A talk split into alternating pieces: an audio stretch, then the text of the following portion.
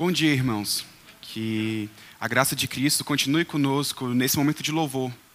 A gente costuma dividir em momento do louvor e momento da palavra, mas esse também é um momento de louvor. Quando calados, sentados nos nossos lugares, prestamos atenção nas palavras de Deus, nós o louvamos e reverenciamos. Então, com reverência, eu os convido a abrir suas Bíblias no texto de Filipenses 3. Leremos do versículo 1 ao 11. Hoje estamos, dando sequência à nossa exposição em Filipenses, com o nosso décimo sermão. O tempo passa muito rápido e daqui a alguns meses a gente vai conseguir terminar esse livro. Mas eu aconselho a vocês irem lendo o livro em casa, lembrando daquilo que já foi pregado, pegando spoilers do que aquilo que está por vir porque é muito importante para que possamos compreender esse texto como um todo. Filipenses 3, do versículo 1 ao 11. Oremos mais uma vez. Senhor Deus, que nesse momento possamos estar prostrados diante de Ti. Que a nossa consciência, Pai, seja cativa da Tua palavra. Que o Senhor abra as nossas mentes, que o Senhor abra o nosso coração, para que nada nos tire o foco, que possamos estar fitos em Ti abertos para receber tudo aquilo que o Senhor tem a dizer. Também clamo para que o Senhor me use nas tuas mãos, Pai. Que tudo que eu diga venha de ti e não de mim, Senhor Deus. E que as palavras dos meus lábios e o meditar do meu coração sejam agradáveis em tua presença, Senhor Deus, rocha minha e redentor meu. Assim diz o texto. Quanto ao mais, irmãos meus, alegrai-vos no Senhor a mim não me desgosta, e é segurança para vós outros que eu escreva as mesmas coisas. Acautelai-vos dos cães, acautelai-vos dos maus obreiros, acautelai-vos da falsa circuncisão, porque nós é que somos a circuncisão, nós que adoramos a Deus no Espírito e nos gloriamos em Cristo Jesus, e não confiamos na carne. Bem que eu poderia confiar também na carne.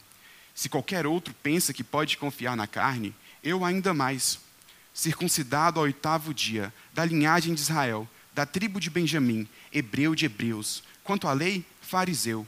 Quanto ao zelo, perseguidor da igreja. Quanto à justiça que há na lei, irrepreensível.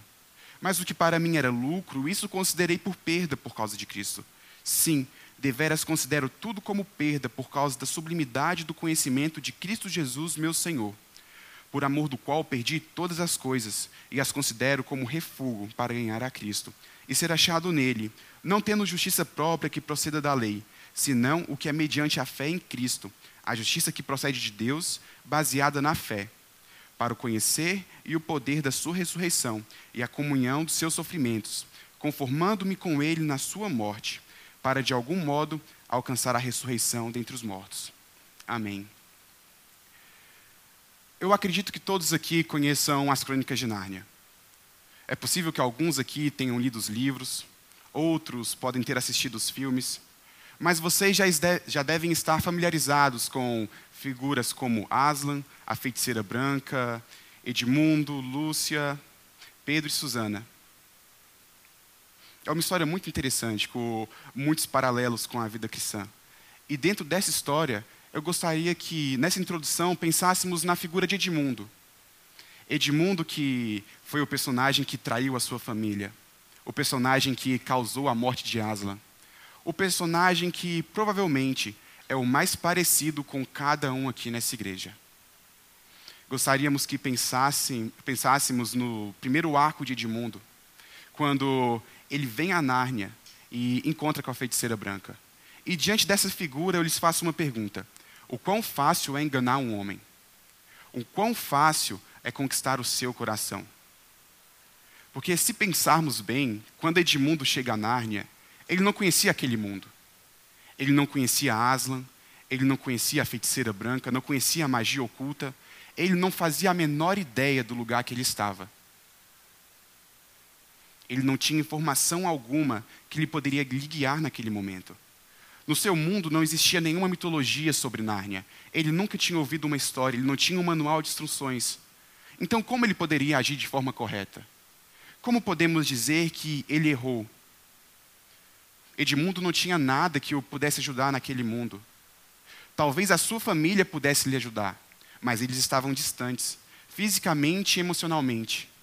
Então, no meio desse mundo estranho, cheio de neve, onde Edmundo se encontra sozinho, onde Edmundo se encontra com frio, de repente ele encontra uma bela rainha. Uma rainha que lhe acolhe, lhe oferece um carinho de mãe, lhe oferece conforto, uma bebida quente em meio ao frio, e ao seu estômago vazio, doces de sua preferência. Edmundo foi saciado de algo que vai muito além da fome. E por isso a rainha branca conseguiu seu coração. Por isso a rainha branca conseguiu sua confiança. Tanto que quando Lúcia encontra seu irmão e fala, e fala sobre a falsa rainha, ele não acredita. Afinal, ele já tinha decidido em quem colocar a confiança do seu coração. Claro que isso não torna Edmundo inocente. Ele é culpado. Muitos sofreram por sua causa. Asla morreu por sua causa. O fato, de, o fato de ele não ter conhecimento algum não o justifica. E, mas eu lhes pergunto: será que no lugar de Edmundo vocês agiriam diferente? Será que no lugar de Edmundo vocês não se prostrariam diante da falsa rainha? Será que alguém aqui tem coragem de bater no peito e dizer não, eu não cederia aos desejos do meu coração? Eu não cederia àquela que me oferece muito mais do que alimento, aquela que me oferece carinho, conforto, segurança, autoridade sobre os meus irmãos? Será que alguém aqui tem coragem de dizer que permaneceria fiel a Deus diante dessas circunstâncias? É uma pergunta difícil. É possível que existam pessoas aqui hoje que não conheçam o Evangelho. Pessoas que, como Edmundo, quando se encontrou pela primeira vez nesse mundo, são ignorantes. A essas pessoas eu digo que essa igreja, cada um aqui, tem algo para lhe contar. Mas aqui se encontram pessoas que conhecem o Evangelho. Como Edmundo passou a conhecer a rainha má quando Lúcia lhe contou a história. Mas existem pessoas aqui que, assim como Edmundo rejeitou a verdade, também rejeitam a verdade do Evangelho. E é sobre isso que falaremos hoje. A ideia central desse sermão é que apenas em Cristo encontramos a salvação que os falsos evangelhos prometem, mas não podem nos entregar. Guardem essa mensagem. É a partir dela que vocês devem prestar atenção em cada detalhe desse sermão. Apenas em Cristo encontramos a salvação que as falsas doutrinas não nos podem entregar. Como de costume, o sermão será dividido em três partes. Na primeira, falaremos acerca das falsas doutrinas. Na segunda, falaremos de uma falsa justiça. E por fim, descobriremos qual é a verdadeira justiça, a única capaz de transformar o Edmundo traidor em Edmundo justo. Convido-os, em nosso primeiro ponto, o perigo das falsas doutrina, doutrinas, a lermos mais uma vez o texto, dessa vez o versículo 2 e o versículo 3. Acautelai-vos com os cães, acautelai-vos dos maus obreiros, acautelai-vos da falsa circuncisão, porque nós é que somos a circuncisão, nós que adoramos a Deus no Espírito e nos gloriamos em Cristo Jesus e não confiamos na carne. Irmãos, a verdade existe e ninguém pode negar isso. Se nós negamos a verdade, nós não conseguimos sustentar a ordem. Se nós não negamos a verdade, não pode existir lógica, não pode existir ciência, não pode existir comunicação, nem relacionamentos. Tudo ao nosso redor existe porque presume uma verdade. Caso contrário, a única coisa que nos resta é o caos. A única coisa que nos resta é a ruína. E isso é algo um pouco difícil de se aceitar. Porque o que nós podemos fazer quando a verdade nos machuca? O que nós podemos fazer quando a verdade é exatamente aquilo que nós não queremos aceitar? O que nos resta quando a verdade se torna inimiga do nosso, do nosso ego? Bom, se quando nós tiramos a verdade, tudo rui, a única coisa que podemos fazer quando ela se coloca contra nós é substituí-la por outra coisa. É assim que nasce a idolatria. A idolatria nasce quando substituímos o Deus da verdade e colocamos algo no seu lugar. É assim que nasce a mentira. A mentira nasce porque, se simplesmente ignorarmos a verdade, o nosso mundo rui. Então colocamos coisas no seu lugar para sustentar uma falsa estrutura de segurança. Por isso, abraçamos a mentira. Existem verdades que todo mundo concorda. Eu acredito que todo mundo saiba que existe algo de ruim no mundo. Mas as pessoas não querem aceitar o motivo desse mal, muito menos as consequências desse mal. E por isso criam mentiras. Por isso criam falsas filosofias, falsas doutrinas. E o principal problema é que as pessoas que criam essas mentiras tentam propagá-las. Existem pessoas que tentam colocar mentiras na sua vida. Existem pessoas que tentam te enganar. Pessoas que, com uma feiticeira branca, se fazem de amigos. Pessoas que se colocam perto de você para poder mudar a sua fé. Pessoas que se colocam perto de você para destruir aquilo que você acredita. Mas, por outro lado, também existem bons amigos. Bons amigos que se aproximam de você, que prezam por você, que querem a segurança, mas infelizmente nos fazem mal. Amigos que olham para nossas vidas, mas eles estão tão presos às suas mentiras que nos veem como pessoas alienadas, nos veem apenas como religiosos. E com a falsa ideia de nos salvar, eles nos machucam. Ao tentar nos levar para a clareza, eles nos envenenam. Todo dia nós lidamos com isso lidamos, lidamos com pessoas que conscientemente tentam nos enganar. E lidamos com pessoas que, infelizmente, ao tentar nos ajudar, nos afastam do nosso Deus.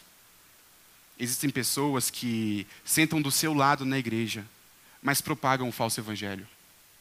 Propagam uma falsa mensagem. Propagam uma mensagem que traz ruína à igreja. E esse é um problema que não só a igreja primitiva teve, é um problema que a igreja vem enfrentando por toda a sua vida.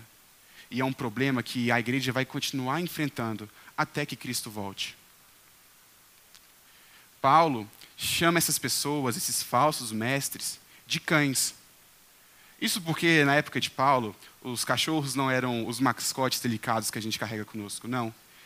Eles eram feras que atacavam as cidades e roubavam o alimento. Esses cães são pessoas que atacam as nossas igrejas e roubam as nossas doutrinas. São pessoas que pregam o evangelho sem boas obras.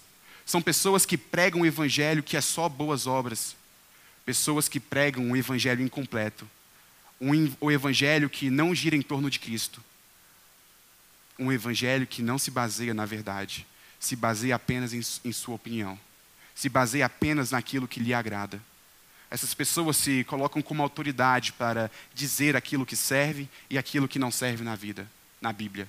Dizer aquilo que serve e aquilo que não serve dentro da igreja. Essas pessoas assumem uma autoridade maior do que a Bíblia. E por isso trazem o caos para dentro das igrejas. Mas Paulo também chama essas pessoas de maus obreiros. Maus, maus obreiros porque eles se encontram entre nós.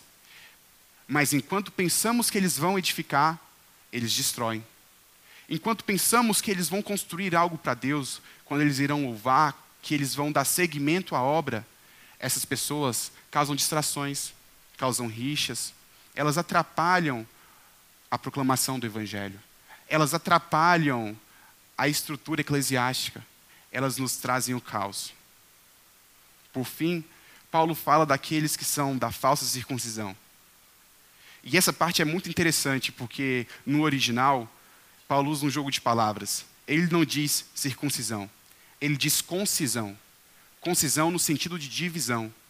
Acautelai-vos, irmãos, com aqueles que trazem divisão para dentro da igreja. Ao mesmo tempo que Paulo se depara com pessoas que pregam a mutilação do corpo, Paulo está falando de pessoas que trazem a mutilação do corpo da igreja. Pessoas que colocam irmão contra irmão. Pessoas que colocam amigo contra amigo. Pessoas que trazem discórdia, que trazem o caos. Pessoas que, por causa de pequenos detalhes, fragmentam a igreja. Esse é um grande problema. Pois lidamos frequentemente com essas pessoas.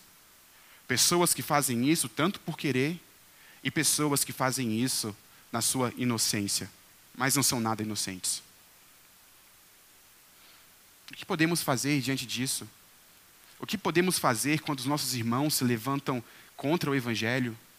O que podemos fazer quando pessoas sobem em púlpitos e proclamam palavras de morte ao invés de proclamar palavras de vida? Isso é algo muito complicado. Será que nós devemos nos afastar? Será que nós devemos nos aproximar? Tentar tratar essas pessoas?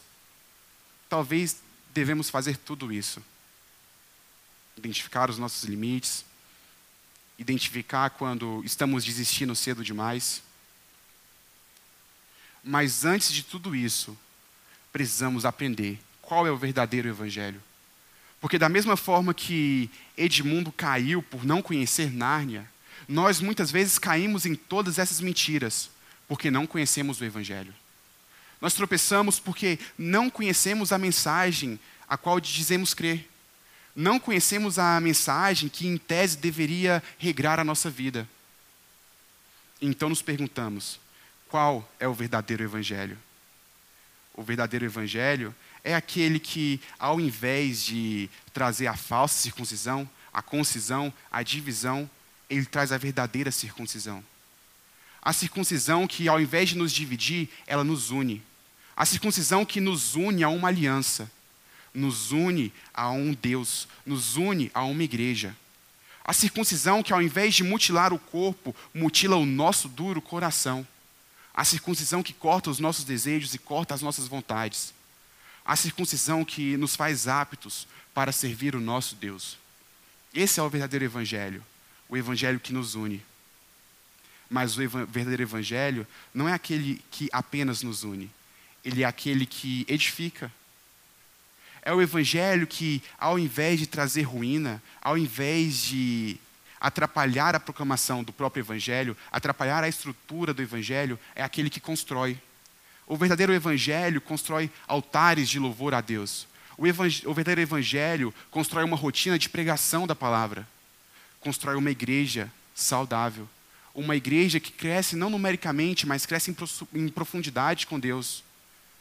Uma igreja que cresce no conhecimento do Altíssimo. Uma igreja que cresce em fidelidade. E assim como o verdadeiro evangelho traz união, ao contrário da falsa circuncisão, ele edifica, ao contrário dos maus obreiros. Ele serve ao evangelho todo. Enquanto os cães tentam fragmentar o nosso evangelho, tentam fragmentar a nossa doutrina, o verdadeiro evangelho é coeso. Ele é unificado.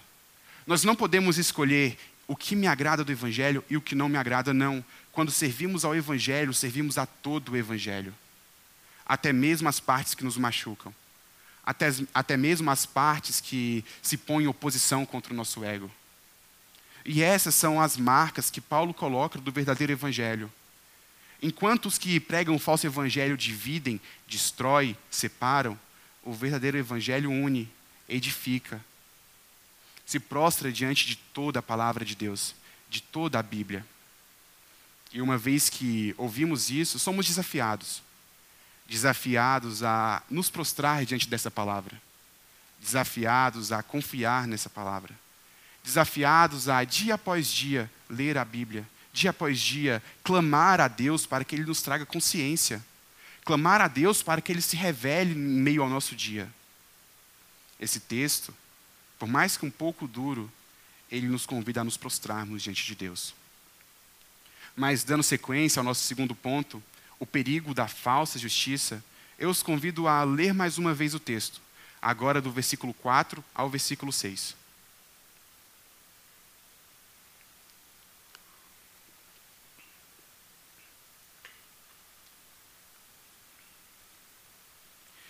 Bem que eu poderia confiar também na carne. Se qualquer outro pensa que pode confiar na carne, eu ainda mais. Circuncidado ao oitavo dia, da linhagem de Israel, da tribo de Benjamim, hebreu de hebreus, quanto à lei, fariseu, quanto ao zelo, perseguidor da igreja, quanto à justiça que há na lei, irrepreensível. Qual a diferença da verdadeira doutrina para a falsa doutrina? A verdadeira doutrina é aquela que mais glorifica a Deus. A verdadeira doutrina é aquela que mais glorifica a Deus em nossa salvação a verdadeira doutrina é aquela que mais glorifica a Deus nas coisas boas que acontecem ao nosso redor. A verdadeira doutrina é aquela que mais glorifica a Deus em toda a sua criação.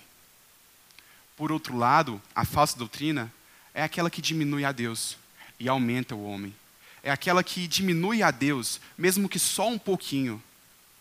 A falsa doutrina é aquela que aumenta o orgulho humano, mesmo que só um pouquinho.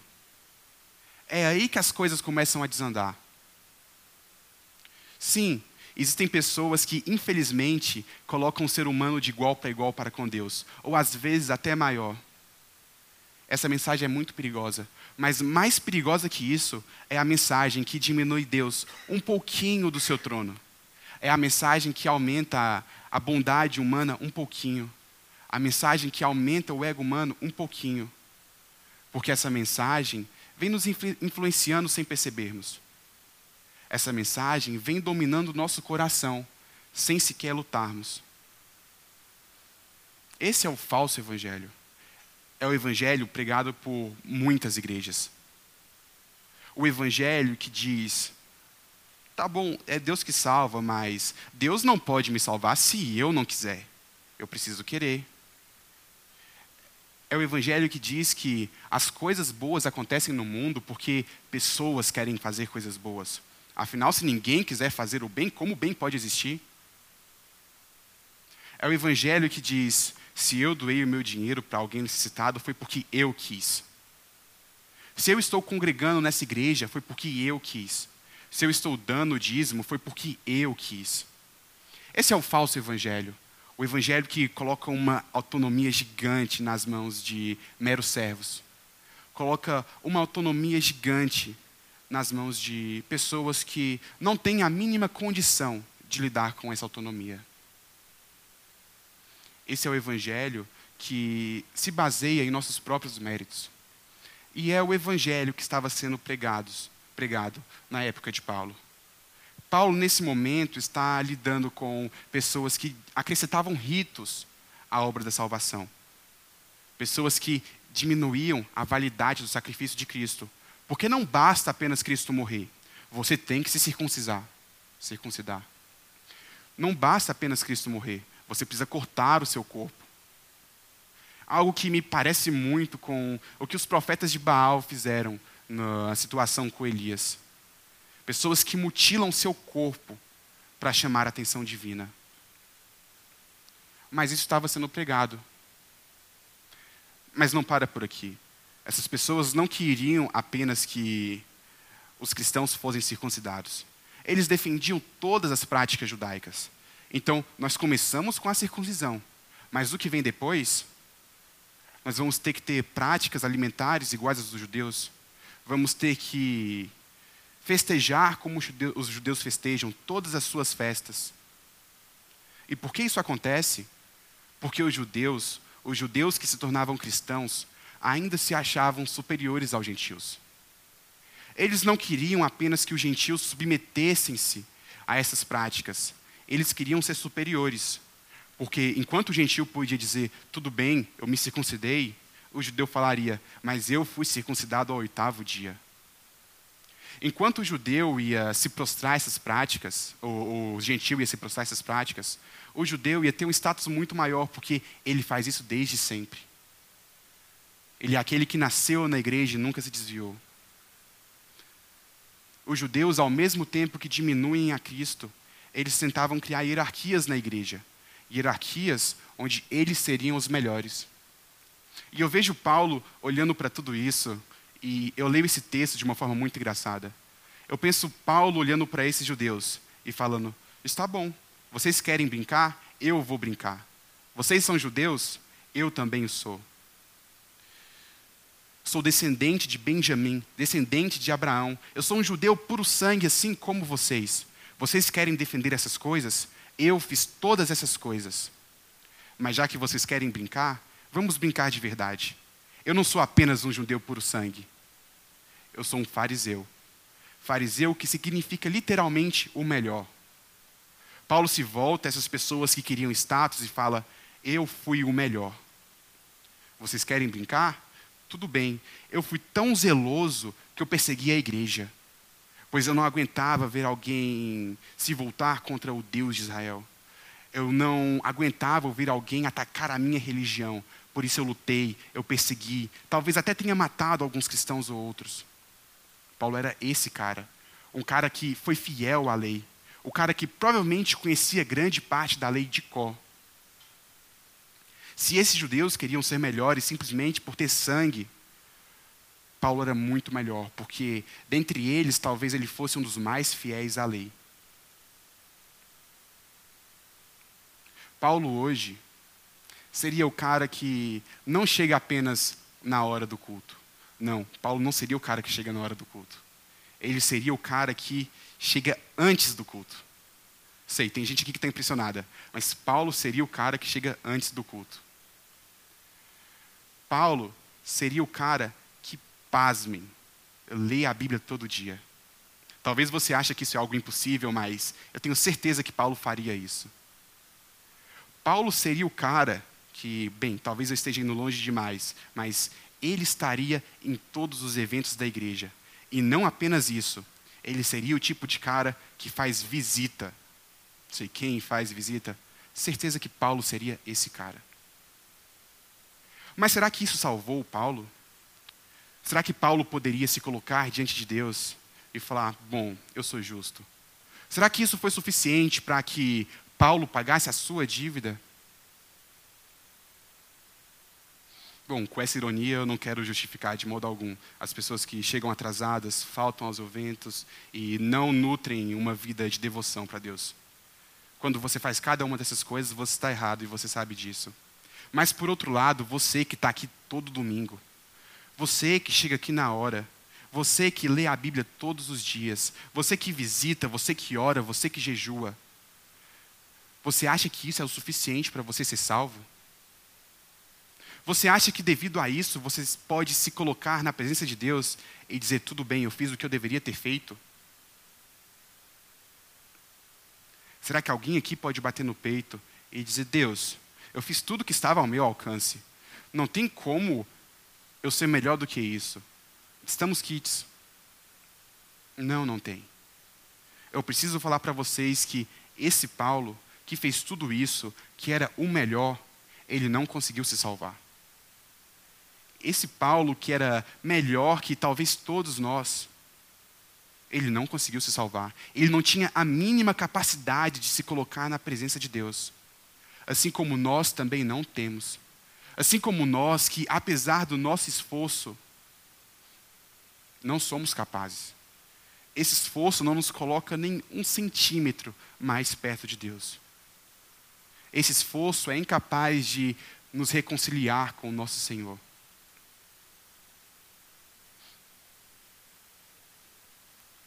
Se a nossa justiça não é suficiente, o que nos resta então? Como podemos nos colocar diante de Deus se tudo o que fazemos não serve de nada? Bem, nós temos um problema aqui, porque esse é o evangelho pregado por muitas igrejas. Talvez não dessa forma. Eles podem usar palavras bonitinhas, eles podem não falar isso diretamente, mas é o que significa na prática. E se esse é o Evangelho, como nós podemos nos colocar diante de Deus? Porque eu tenho certeza que se seguirmos esse Evangelho, se continuarmos confiando que as, a nossa justiça tem algum valor, no final de nossas vidas, estaremos em um beco sem saída, onde a única coisa à nossa frente é a ira esmagadora de Deus. Então, onde está a nossa esperança? Onde Paulo encontrou esperança? É isso que nós vemos na sequência do texto. Leiam mais uma vez versículo, do versículo 7 ao 11, para o nosso terceiro ponto, a segurança da verdadeira justiça. Mas o que para mim era lucro, isso considerei perda por causa de Cristo. Sim, deveras considero tudo como perda, por causa da sublimidade do conhecimento de Cristo Jesus, meu Senhor, por amor do qual perdi todas as coisas e as considero como refúgio para ganhar a Cristo e ser achado nele. Não tendo justiça própria que proceda da lei, senão a que é mediante a fé em Cristo, a justiça que procede de Deus, baseada na fé, para o conhecer e o poder de sua ressurreição e a comunhão de seus sofrimentos, conformando-me com ele na sua morte, para de algum modo alcançar a ressurreição dentre os mortos. Amém. Muito bem. Nós sabemos que a falsa justiça é inútil. A justiça das boas obras é inútil. A justiça do nosso esforço é inútil. Mas será que isso significa que tudo que fazemos não tem valor algum? Será que a descendência de Paulo não tinha valor algum? Será, será que a obediência à lei não tinha valor, valor algum? Na verdade, não. Paulo não está dizendo que ele abre mão de seu sangue. Não está dizendo que ele abre mão da lei.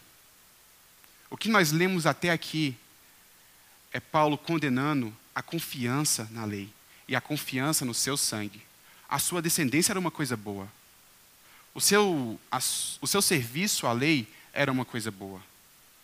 Mas, mesmo assim, eram incapazes de salvar a Paulo. Assim como a leitura bíblica é uma coisa boa, embora ninguém aqui vá ser salvo por ler a Bíblia.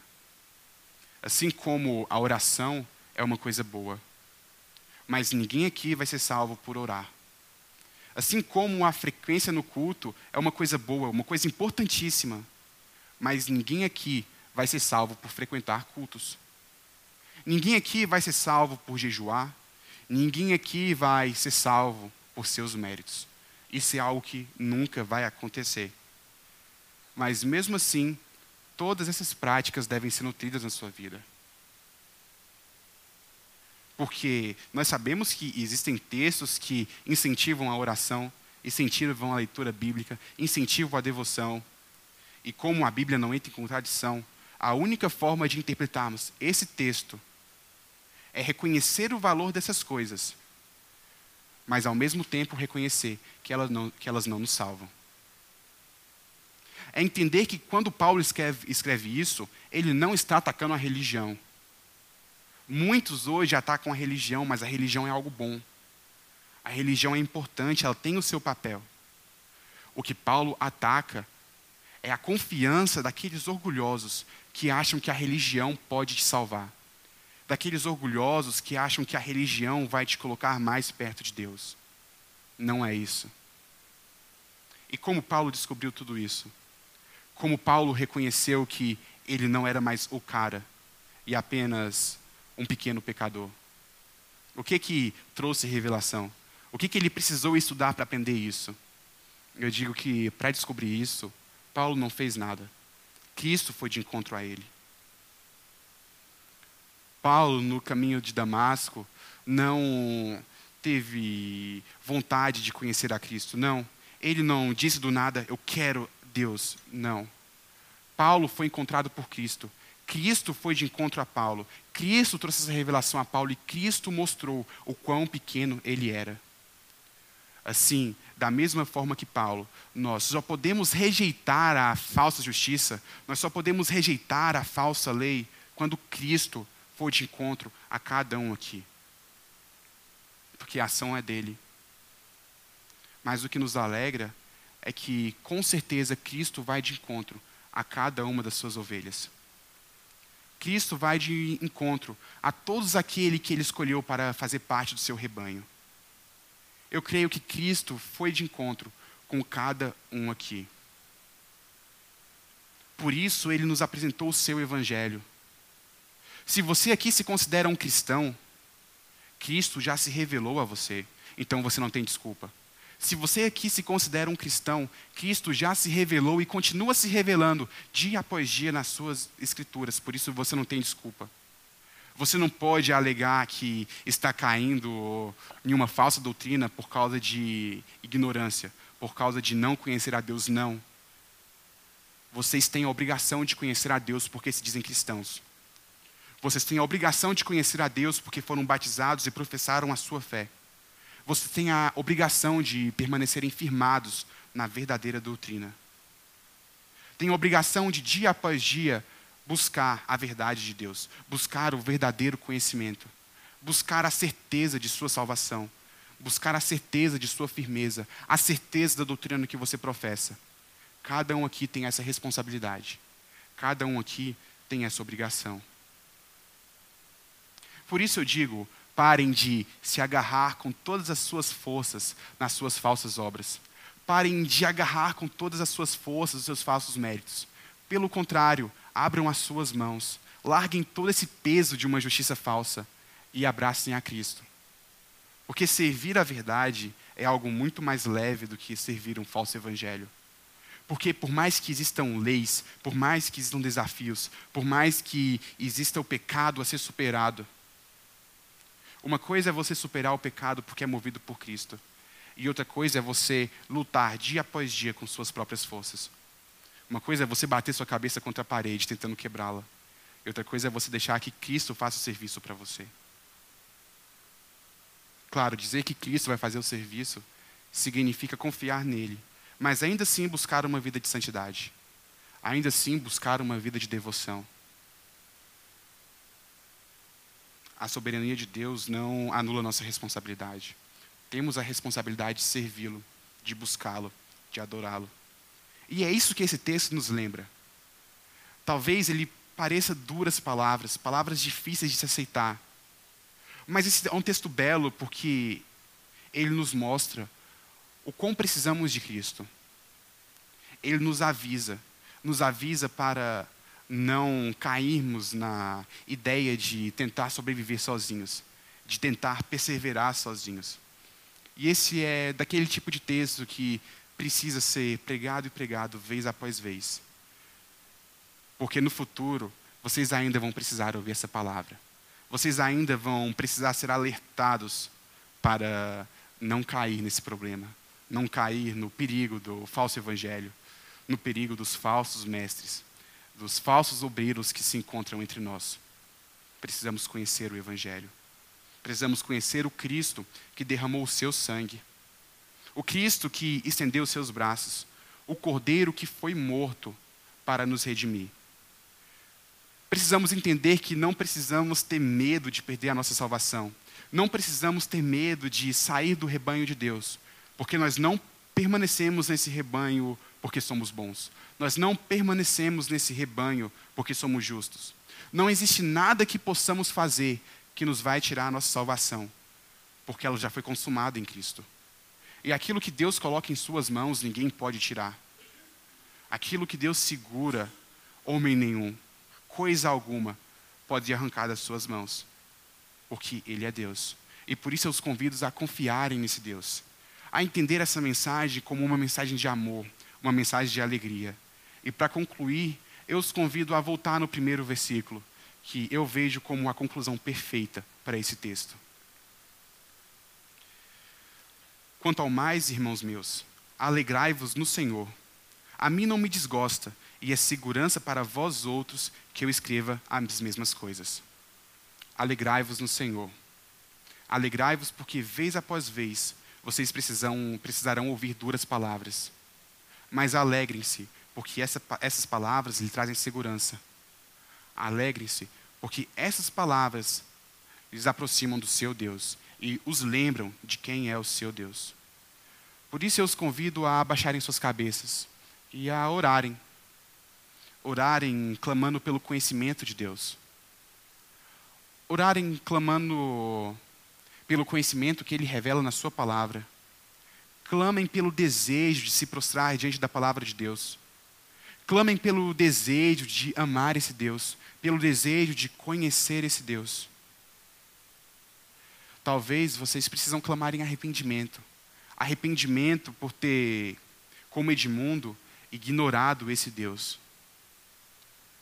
Mas lembrem que, independente do quão pesado seja o seu pecado, assim como Edmundo foi coroado como o justo, nós também o somos em Cristo. Então oremos, irmãos.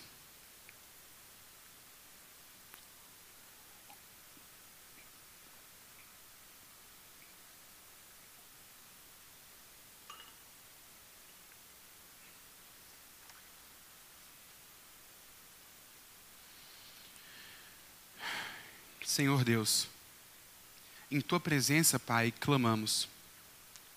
Clamamos pelo teu perdão. Perdoa-nos, Deus, porque muitas vezes ignoramos a verdade do teu evangelho. Perdoa-nos porque muitas vezes alegamos ignorância, mas não temos esse direito. Perdoa-nos, Deus, porque vez após vez fugimos da Sua presença. Clamamos, Pai, para que o Senhor preencha a nossa religião, para que ela não seja uma religião falsa, mas uma religião cheia do Seu Espírito. Clamamos, Senhor Deus, para que o Senhor preencha as nossas práticas culticas com Teu Espírito, para que o Senhor preencha os nossos momentos devocionais com Teu Espírito. Clamamos, Senhor Deus, para que seja na igreja, ou em nossas casas, ou em nosso momento de lazer e de serviço, tudo aquilo que façamos não seja por mero legalismo, mas por uma fé em Ti, Pai. Que possamos ter o desejo por Te honrar. E sabemos que tudo isso é alimentado, Senhor Deus, pela consciência de quem Tu és, pela consciência que o Senhor nos entrega por meio da Tua palavra. Então, nos traga compreensão dessa palavra, Senhor Deus. Nos traga compreensão do Teu Evangelho, para que possamos, dia após dia, nos considerar mais próximos de Ti, para que possamos, dia após dia, nos deleitar cada vez mais no Seu amor. Oramos, Senhor Deus, em nome do Teu Filho, Jesus Cristo, nosso Redentor, e em nome do Espírito Santo que vive e reina contigo. Amém.